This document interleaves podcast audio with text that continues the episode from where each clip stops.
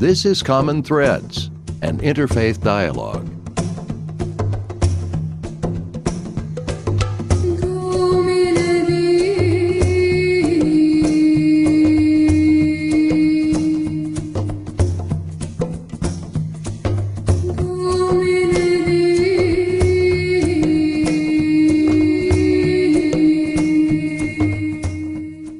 I'm Fred Stella, President of the Interfaith Dialogue Association. Welcome to another edition of Common Threads.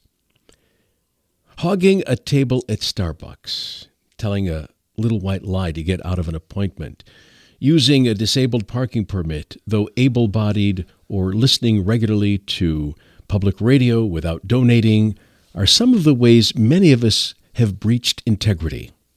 If we want to see integrity restored in public life, we must start with ourselves and these harmless habits, says author Stuart Brody. In his new book, The Law of Small Things, Brody reimagines integrity as the habit of keeping promises, an antidote to a culture of permitted promise-breaking, white lies, and other small deceptions.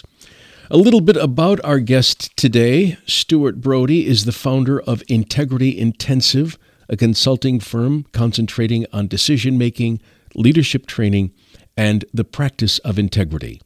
His 35-year career as a lawyer took him before the Supreme Court. He has held leadership positions in the Democratic Party, held numerous public offices, and advised presidential candidates. His speeches and workshops have brought his work to thousands of public officials across the country. We meet here on Common Threads, Stuart Brody, fresh off a plane from India. Hello, Stuart. Good morning, Fred. And we so appreciate you being here, especially after such a harrowing, yes, that's the word I used before, a harrowing journey from India to, you're in Los Angeles right now, correct? I am, and I just realized that I said good morning, and part of the expansiveness of our country is that some of us can be in the morning and others in the afternoon, which I believe some of your listeners will be when they hear this. This is true. So I want to start by mentioning you, sir, are a rigorous taskmaster. You start out with this test in your book, which is not for the faint of heart, because you really, when we talk about the title of your book is The Law of Small Things, and you really are talking about small things, in many cases, small things, things that I would say the vast majority of people in today's society wouldn't give a thought to, but you're making us stop and look at ourselves and say, okay, or ask the question, is this really the epitome of integrity? And how can we call ourselves, people of our word, if we do not act in these particular ways? And I'm curious, how did you come to this understanding that the very small things in life can be so very important? Well, that's certainly a great question to start off with, because you really wonder. I've wondered, especially during the long process of writing a book, why I undertook the project, and people have asked me that, as you just did. And the answer is fundamentally that I began at a relatively early point in my career recognizing the small breaches that I was making personally and how easy they became to dismiss. And this finally took a toll, like a tipping point, the proverbial tipping point, where after 20 or 30 years, I started recognizing that the sheer buildup, the volume of small breaches that I made and excused by perfectly reasonable justifications, I thought, but were really actions for breaches. And then it occurred to me that this compilation that I personally indulged in of small breaches amounted to big breaches, and that this was really true of almost everybody, and that the whole culture, in fact, was bound up in a kind of aggregate sense of denial about our own moral failings, but still went along relatively unprovoked or unconcerned about small things. So I know we're going to get into it, but that's the overview. So basically, I started paying more attention to my own breaches, which is, of course, what I urge in the book. People start paying attention.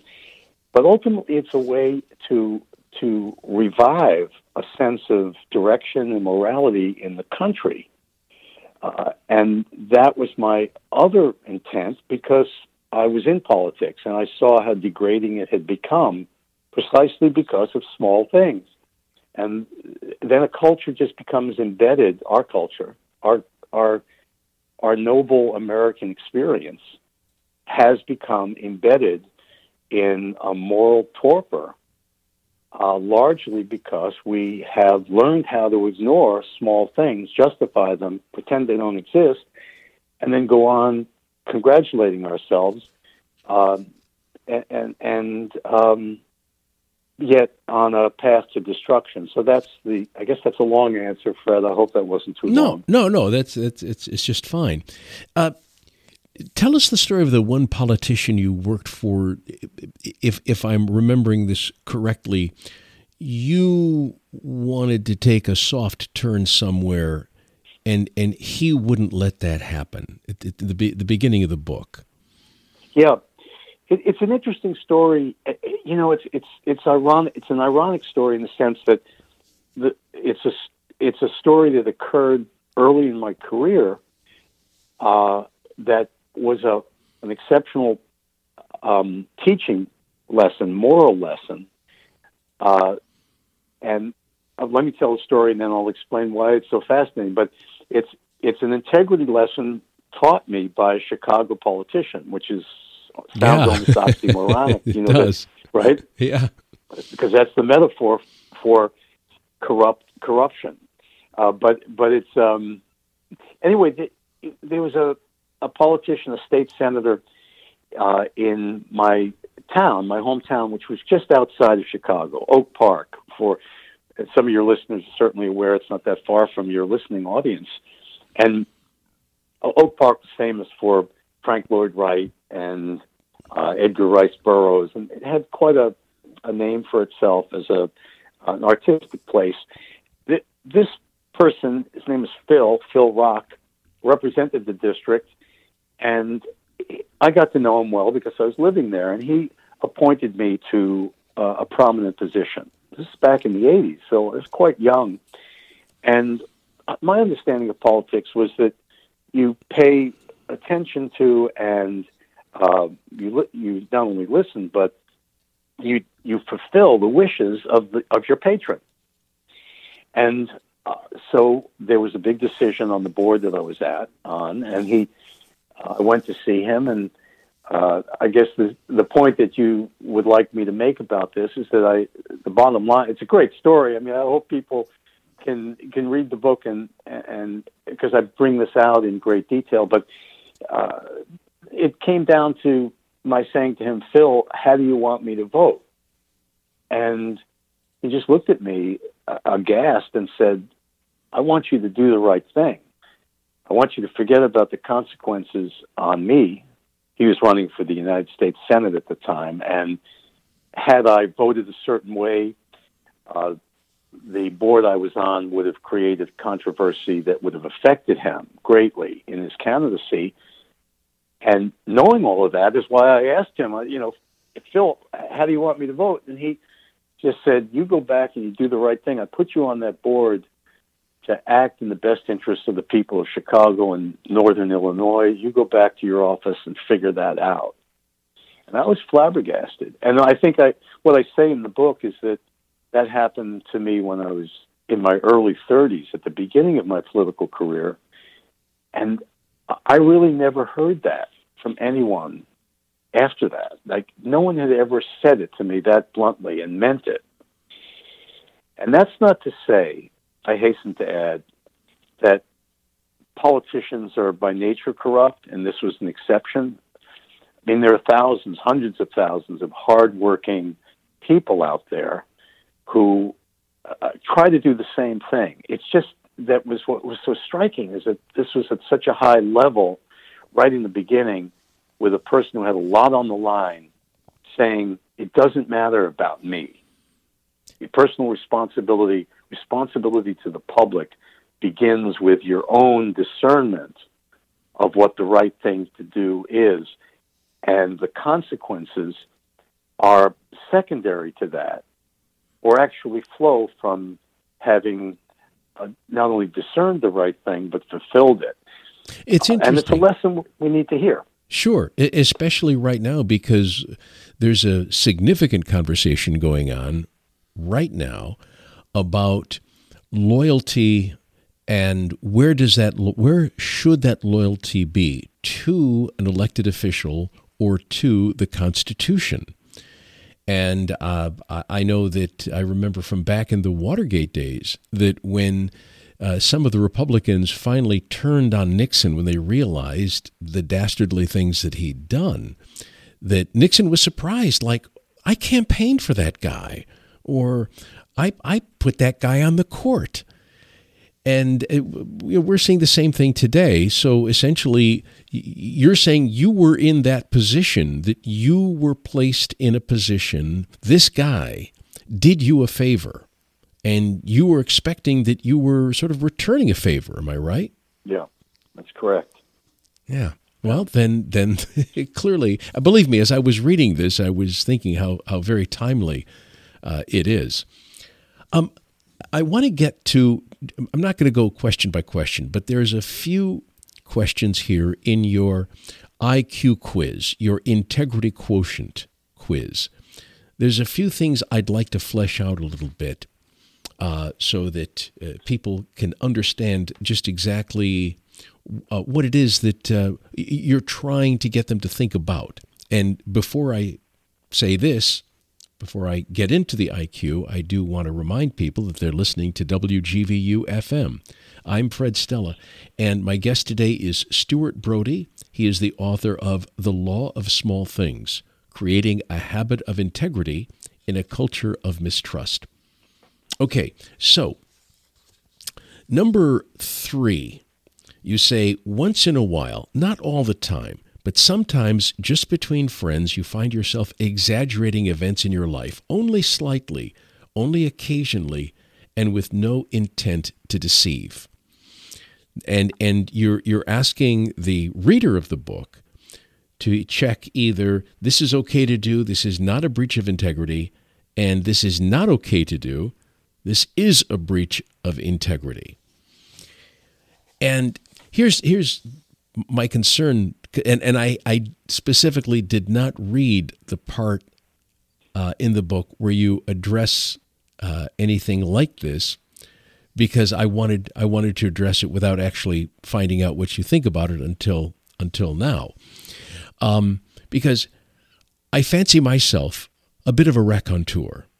I tell stories, and I literally exaggerate a million times a day. Yeah. Stuart, you're not going to call me on that right there, are you? You're not going to call me on the fact that I just told you I exaggerate a million times a day, literally. No, I'm not. And in fact, I compliment you for admitting that. So, all right, here's the thing about exaggeration. If you go on a camping trip, fishing trip, and you come back and someone asks you the size of the fish you caught, well, if you exaggerate, no one's going to hold you to account on that. And the reason I give it a name, remember I'm also a college professor, as well as a practical guy, I think. Not that those two are mutually exclusive, but, you know, I've called it reasonable expectation. Do people have a reasonable expectation that you'll tell the truth in a given situation? So if you take the fish story or the golf score, people don't really have a reasonable expectation that you're going to tell the truth. And so you know that going in. I played golf with President Clinton while he was president, the last year of his presidency, and I tell this story actually in the book. And we got to the 18th green, and there were hundreds of people waiting, and maybe 1,000, and hundreds of photographers. And I heard someone yell out to him, "Mr. President, what was your score?" And I heard him say, 83. Now, I had just played a round of golf with him, and I by the way, I'm nowhere near 83. He was closer to it, but I don't think he got an 83. But then again, I thought to myself, it doesn't really matter. I mean, it's golf. They call it golf because all the other four-letter words were taken, and that's actually a joke that I hope your readers don't, your listeners don't mind. But no. But when he stood before the country and said he didn't have sexual relations with that woman, people did expect the truth, and so it becomes important to understand what is and what is not a reasonable expectation. People have a reasonable expectation that the United States military will be honest in its dealings, right? So when the governing rationale is don't ask, don't tell, well, that's a time for us to reflect on whether our own country is propagating a strategy of lying, of misleading and falsehood, because it's encouraging that. Don't ask and don't tell. Now, that has been subsequently addressed. So, you know, the reason why that's this distinction of what's reasonable in terms of our expectations or not is that it becomes a guideline for our own actions. So if you tell a white lie, let's say you have an appointment and you get a better offer, which we do, or something we prefer to do, but we've made a commitment, and you've got to call the first person and say, well, I'm canceling. And we tell a white lie. And we kind of justify that. But the question becomes, does the person to whom you tell the lie have a reasonable expectation that you'll tell the truth? And I think the answer is yes. People don't want to be lied to, period. And the question I ask in the book is, well, if our culture condones something as small as telling a white lie about canceling a lunch date, well, then why should we be surprised when the President of the United States lies? And the answer that many people give is, well, it's different because it's a big thing. Well, why is it different? How do you draw that line? How do you start defining what's small and what's big? And if you don't start practicing on small things, then the problem becomes that you just enter a slippery slope at the end of which you're telling lies about big things. And that's really the point of the book, to get people to start recognizing their practices. So returning now to Fred Stella, who I admire very much and has done so much for this audience, for our national conversation, by the kinds of insights you've brought and the people you've brought on to explore things just like this. So the question I would ask, when you tell the million lies a day, Fred, a million exaggerations, I should say, how many of those are, with respect to which people actually expect the truth, and you're defeating that expectation or breaching that expectation by exaggeration? Now, I know you don't tell a million, but that's really the question I would leave for your audience. When you exaggerate, whether it's on a resume or on an insurance bill or a tax, tax returns, or in a letter of reference that you're writing for someone. This is where it starts getting escalating, because you're not just telling a story. Now you're going on the record with puffing, exaggeration. when people receiving it have an expectation of truthfulness.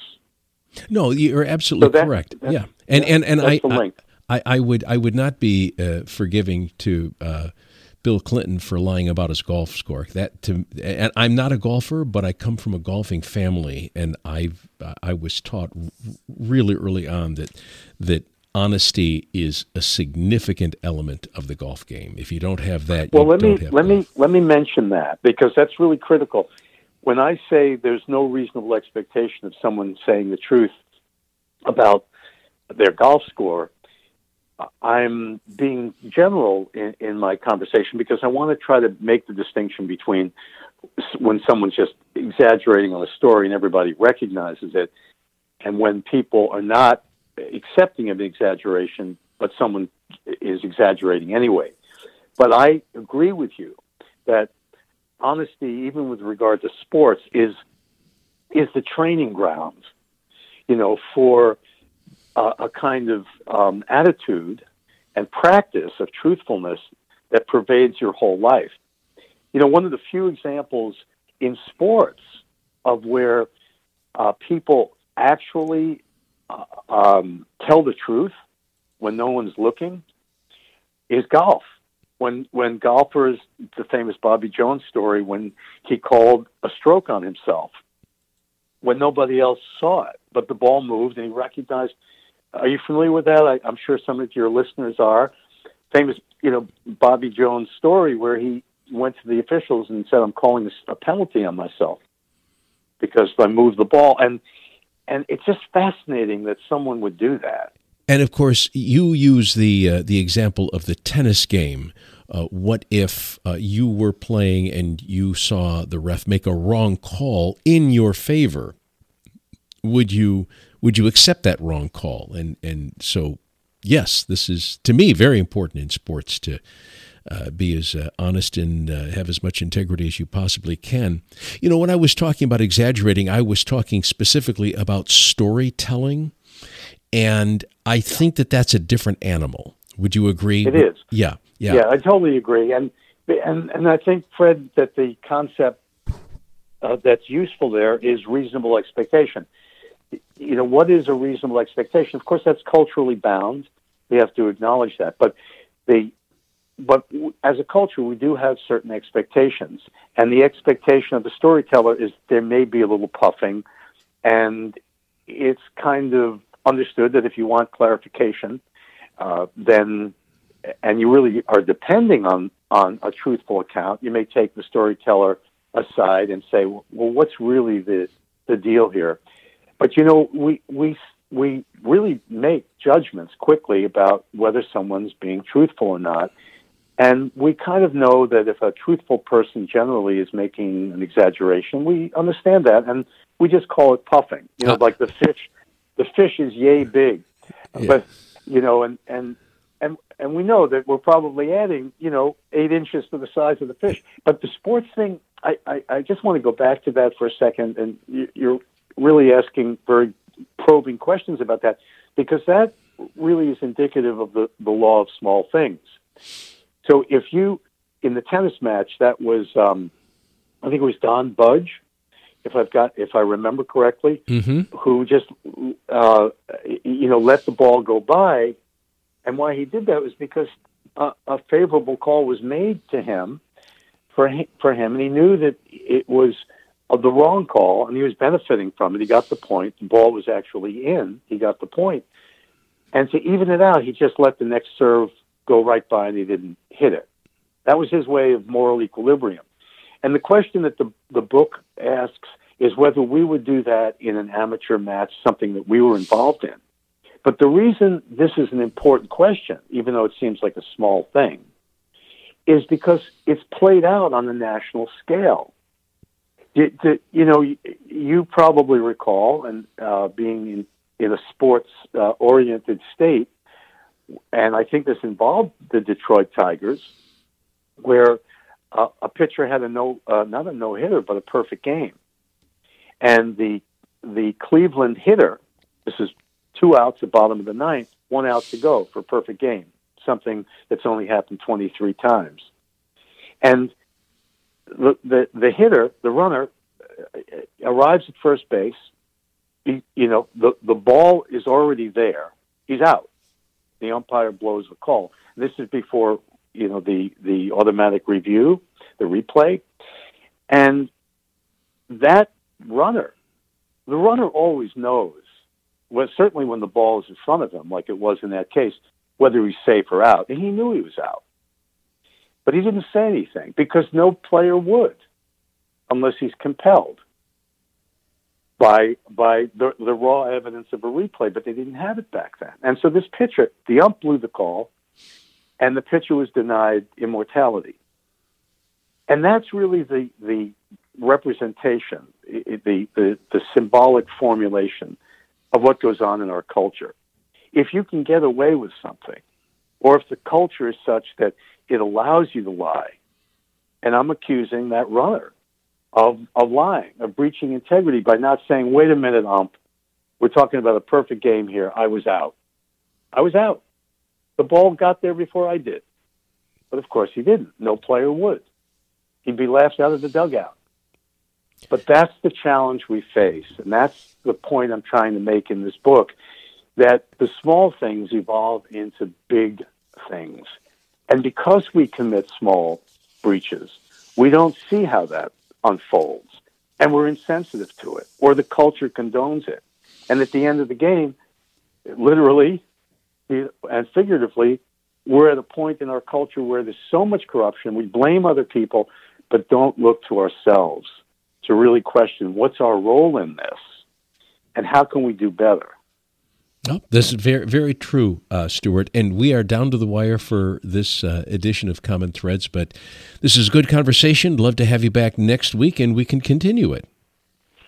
I'd love to do it. Thank you for the invitation. You've been listening to Common Threads on WGVU, and I am Fred Stella. My guest today, Stuart Brody. He is the author of The Law of Small Things, Creating a Habit of Integrity in a Culture of Mistrust. Please join us again next week for another episode of Common Threads. Common Threads is a production of WGVU in cooperation with the Interfaith Dialogue Association. The views and opinions expressed are not necessarily those of the station, its underwriters, or Grand Valley State University.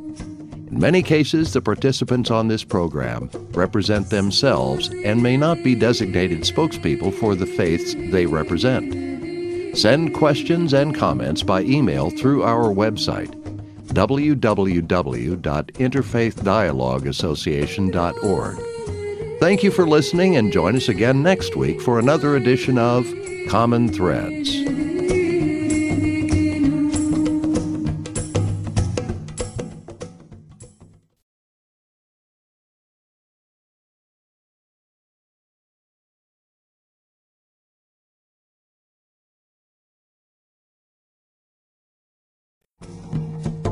This is Common Threads, an interfaith dialogue.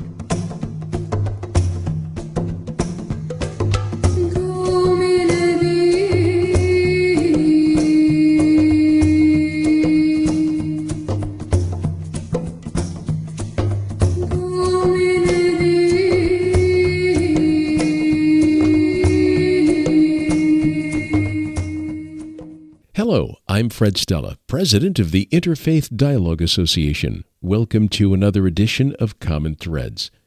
Last week, we began our conversation with Stuart Brody. He's the author of The Law of Small Things, Creating a Habit of Integrity in a Culture of Mistrust. A little bit about our guest today. Stuart Brody is the founder of Integrity Intensive, a consulting firm concentrating on decision-making, leadership training, and the practice of integrity. His 35-year career as a lawyer took him before the Supreme Court. He has held leadership positions in the Democratic Party, held numerous public offices, and advised presidential candidates. His speeches and workshops have brought his work to thousands of public officials across the country. We welcome once again to Common Threads, Stuart Brody. Hello, Stuart. Well, Fred, thank you for inviting me back. It's a pleasure to be here. I found the conversation very provocative, and I just want to thank you for the work you've done over many years and thousands of conversations for bringing to the public really pressing issues of our time. So thank you for doing that, and thank you for inviting me. You're more than welcome. And checks in the mail. No. Well, here we go. That's right. Perfect lead-in. Perfect lead-in, right? Well, yes. You'll ask the question if you want more of an answer on that. But I was impressed reading your bio, just as you read mine, to invite me, and sometimes we lose sight of that. I never really thought of that as an issue of integrity, but it is. Like, people take for granted, let's say, that you're on the air once a week and you have this show, but did people know that you spend a lot of time preparing, that you spend a lot of time on the outside, the leadership that you exercise in your association, and the intent of that, which is to promote important conversations and provoke people to consideration of issues that are critical to our direction as a moral country, as a moral force, as a spiritually evolving community. And you've done that. And so naturally, I like to know that rather than just getting on the phone with someone and saying, yeah, okay, I'll be on your show. I'd like to know.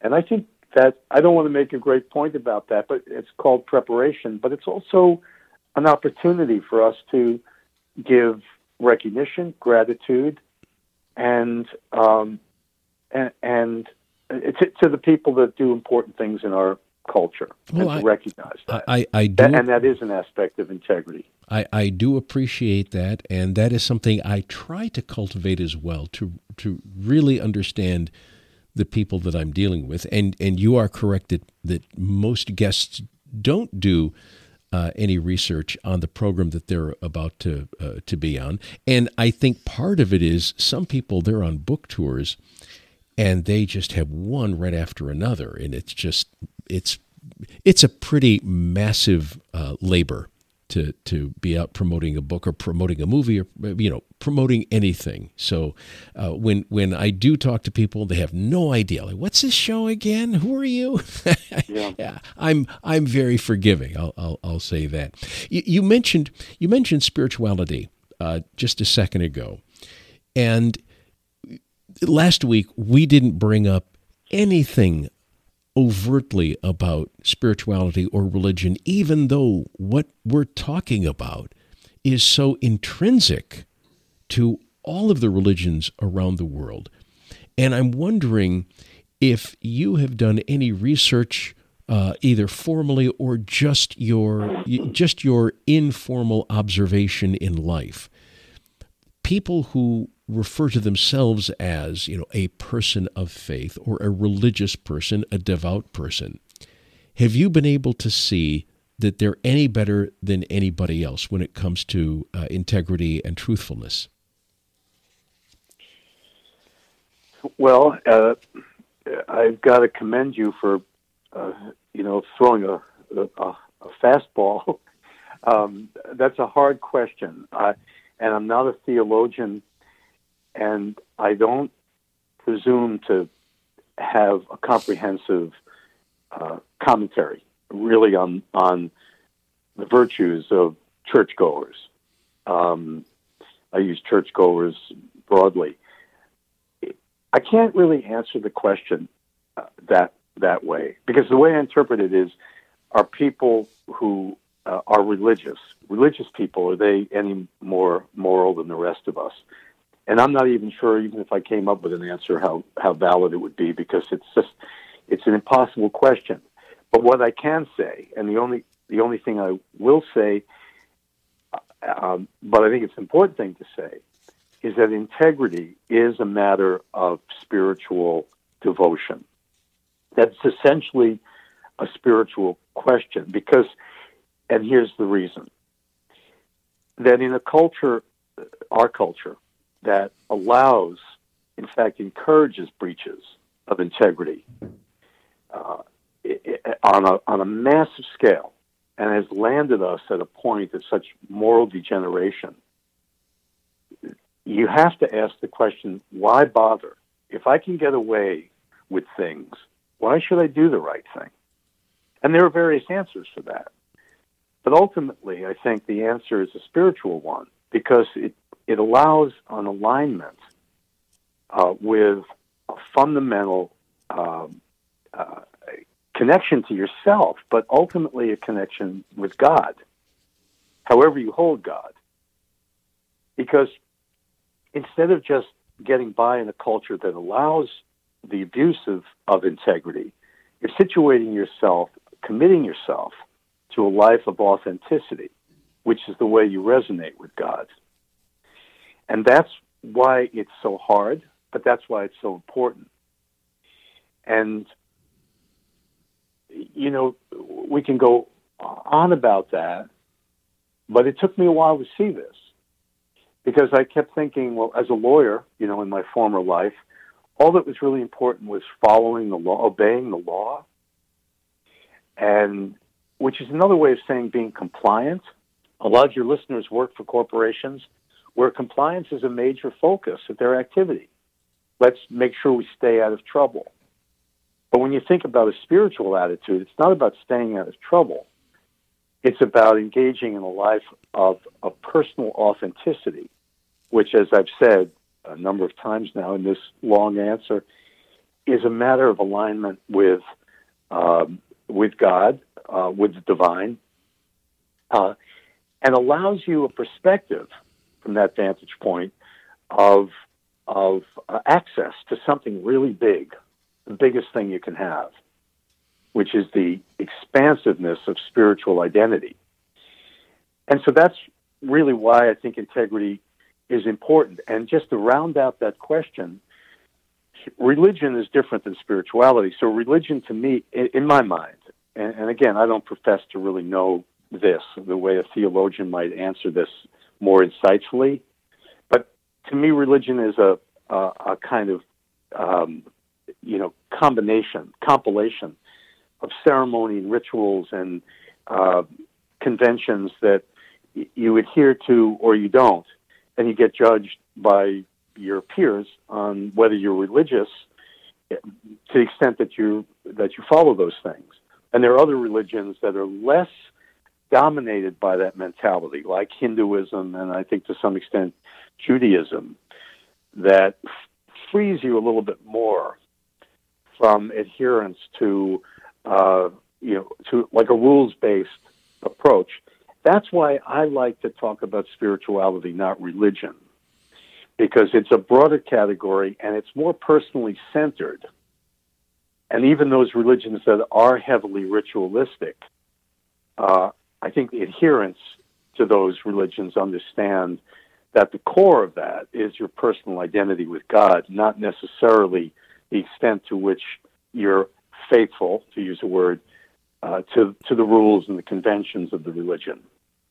Let me ask you about, you mentioned you were a lawyer. If you were giving advice to a young person today who was in law school, how would you address the challenge that many lawyers, maybe all lawyers, face at one point or another, where they are hired not to bring out the truth, but to represent the best interests of their client? Sometimes the best interests of their client are truthful.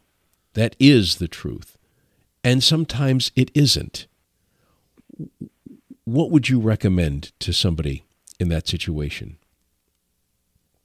I would say, don't think about adherence to the law as your primary guidepost in your profession and in the rest of your life. Think about adherence to justice. That no matter what your obligations are as a lawyer, and there are very strict conventions about that, just as there are in religion, so a connection can be made between the two. In religion, you have these things you have to follow. Same with law. But you never want, in religion or in spirituality, you never want to lose sight of the ultimate goal, which is the fidelity to the connection with the divine. And in law, you don't want to lose the connection to justice. And believe me, it's something I know something about. And I was driven out of the law by my own recognition that the two are often so unrelated that in the minds of the practitioners that they scarcely even understand what justice is. They stop thinking about that when they graduate from law school. And that's what I would say to them. You know, my own daughter had wanted to go to law school after college, and I had this conversation with her about what her aims were. And I just was listening to myself saying things that were really discouraging her from I was hoping not to do that, but I was really worried about whether a young person can even apprehend that difference between law and justice.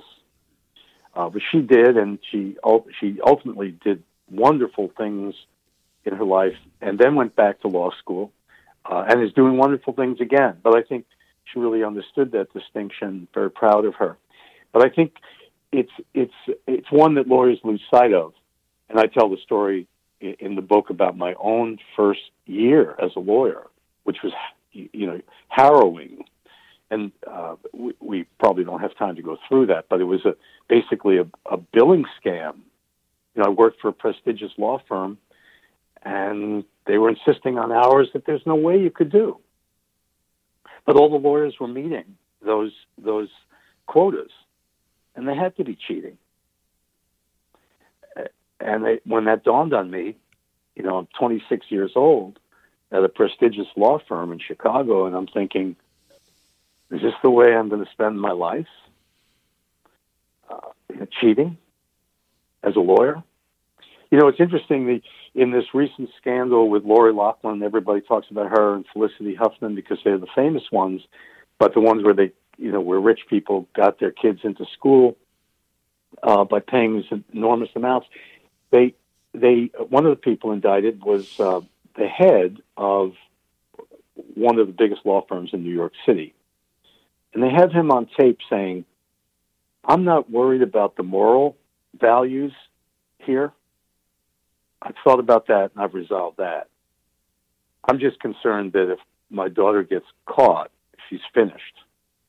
Oh my gosh. Can you imagine the head of one of the nation's leading law firms saying that ever? Yeah, that is appalling. And I actually took notice when all of this stuff started to blow up. I go, yeah, of course they're going to go.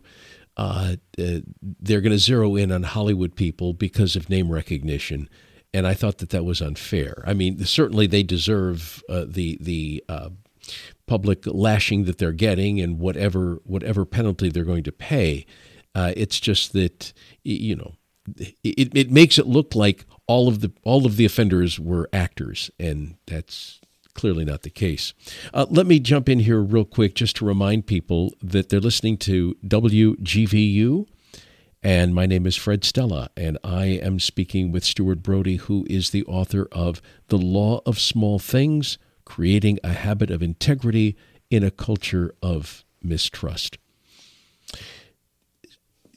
In your life, in preparing for this book, and also, of course, in preparing for life, you've worked for candidates. All right, so you worked in law, and you worked with candidates for public office. How were you able to navigate that? We talked about your practice in law, but let's move into politics. How were you able to navigate that? Were you not like the lone voice crying in the wind when opposing forces might be saying, no, we can't be that honest? No, Fred, I wasn't. I must tell you, and I say it in the book, and I want your listeners to be really clear about this. I was part of the chorus. We all are part of the chorus, saying, let's do what we need to do. I've got a family to support. I'm just trying to survive.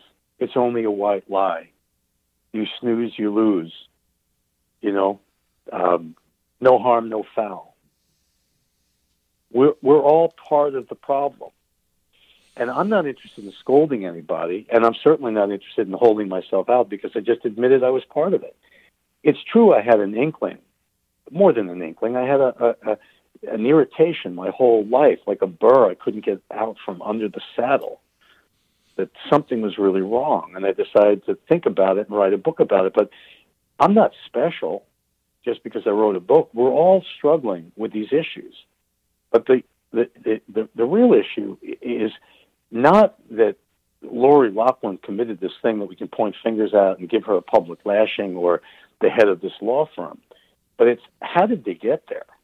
How does someone, represent this really upstanding person on a TV show and then live a life utterly opposite to that? How did he get to that? She's not some monster. She's a human being who, as we all are, falling into the trap of committing small things along the way, of failing to discern the importance of our actions, the moral weight of everything we do, every little decision. And that's the only way you can ever approach integrity. You can't wait for the big thing. There's no such thing as a big thing. Like, I'll be ready for the big thing. When it really comes down, and we all say it. I said it. When it really comes down to it, I'll do the right thing, but I'll get by on this. I'll allow this. But the problem is no one really has a definition between the small and the big thing. People think they do, but it's an illusion. Because I've asked audiences hundreds of times, anybody have a distinction? And people come up with them. But then somebody in the audience will say, no, that's a big thing. That's not small. And vice versa. So the only way to practice getting ready for the big things is practicing on the small things. I have loads of examples of how people in really big situations, like the one Lori Loughlin is in and all those people indicted, when it's so apparent that what they're about to embark on is wrong, that they're just not ready because they haven't practiced on small things. And it's like, we talked about sports. Can you go in and hit a home run in center field in the Tiger Stadium, the old Tiger Stadium? No. I mean, you practice your whole life. And it's the same thing with discernment of actions that are that are consistent with integrity and those that aren't. And so there was no, I talk in the book about, and last week we discussed that incident I had as a young man with a moral teacher, a really great man. But then that lesson, and we all have those spiritual teachers, mentors, heroes early in our lives, and we learn things. And then the lesson dissipates. So how do you make that a practice? How do you keep that alive? How do you generate a fervor on an ongoing basis in your life about the teachings, the moral teachings that were once told to you by parents, colleagues, teachers, the wonderful people that show up in our lives? And you have to decide that you are going to do that. And the connection between that will and the experiences we're lucky enough to have to see the light, we have to decide that we're going to make that a focus in our lives. And that's ultimately what religion is supposed to do. And it gets complicated because religion becomes just adherence to various rules and regulations rather than the unfolding of the spiritual essence of it, which is truthfulness that ties us, aligns us with God. So just to close that out by reiterating that I lost track of it. I lost the message. I committed these things. I don't want to say committed because it sounds like I should go to jail for them, but it's just one of the innumerable things we do. And that's why we shouldn't point fingers at other people, and I don't in the book. It's not about whether you're good or bad. It's sometimes you do things that are not consistent with integrity. You just miss it. You miss the mark.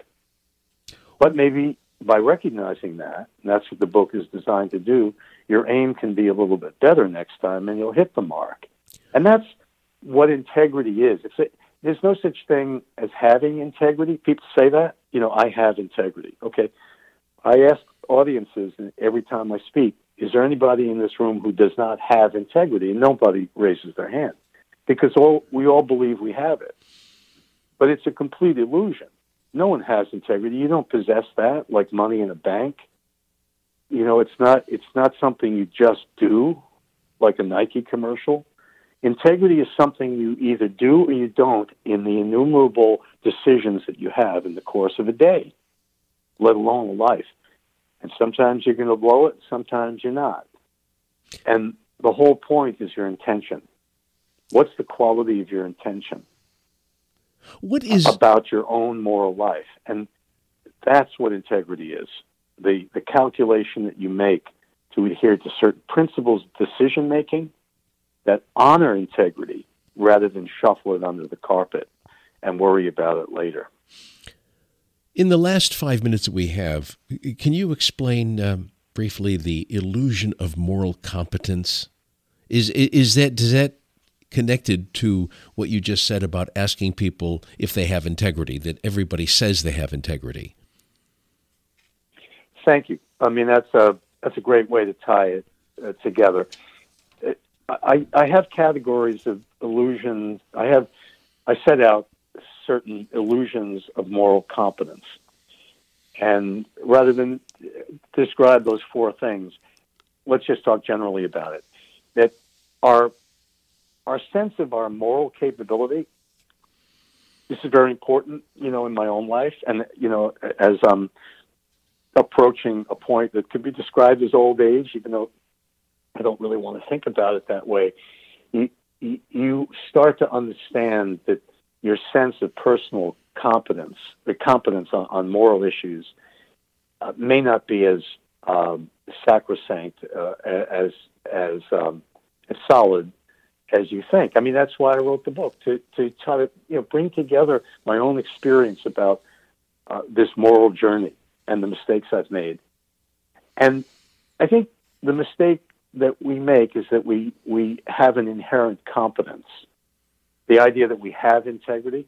So if you go around saying, I have integrity, well, your disposition is that you're going to be competent to make decisions, that anything you do, since you have integrity, anything you do will probably have integrity. Can you imagine the trap of that? So that when self-interest creeps into it, to your decision-making, it's that, well, I have integrity. So that's part of the illusion. Another illusion is that we have intuition about the right thing. It's really important to look at that, what intuition is. Because on the cusp of neuroscientific advances, where we are in our scientific odyssey here, you know, intuition, you know, I don't want to get into a big thing about this because everybody thinks they have intuition, just like they think they have integrity. But intuition is not something you have as this supernatural thing that shows up. It's essentially an experience base. You're making decisions based on experience that show up as the decision. But you don't want to be saying, I have intuition about things, because it's more accurate to say, I have experience that leads me to an understanding about this, and I can identify what that is and use it in my decision-making. Because if you jump to an intuitive response, chances are self-interest will be in there somewhere. I would say this, very briefly, because we do have to wrap up, but I would say it's fascinating to see that in Judaism, the tradition of going to the rabbi and having the rabbi just scour the Bible and the Talmud for the right answer to a moral question is something that has always been impressive to me. And I think that that's kind of where you're going, in that you can't necessarily rely on yourself. You might have to go to another source, to a greater source, to find the right answer to that question, as opposed to saying, let me wing it. Yeah, well, that's right. I, you know, I have a friend who's a high-ranking executive, very close friend, and he works in Chicago. He's an investment banker, and I once asked him, how do you make sure that your staff reaches the right moral decision?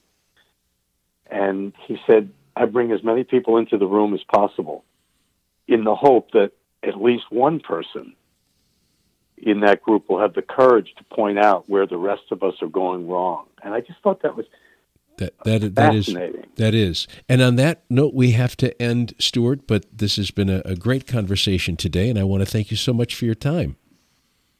Well, it flew by, and I thank you, Fred, for your work and for inviting me to your show. You've been listening to Common Threads on WGVU. I'm Fred Stella, and with me today has been Stuart Brody, the author of The Law of Small Things, Creating a Habit of Integrity in a Culture of Mistrust. Please join us again next week for Common Threads on WGVU. Common Threads is a production of WGVU in cooperation with the Interfaith Dialogue Association.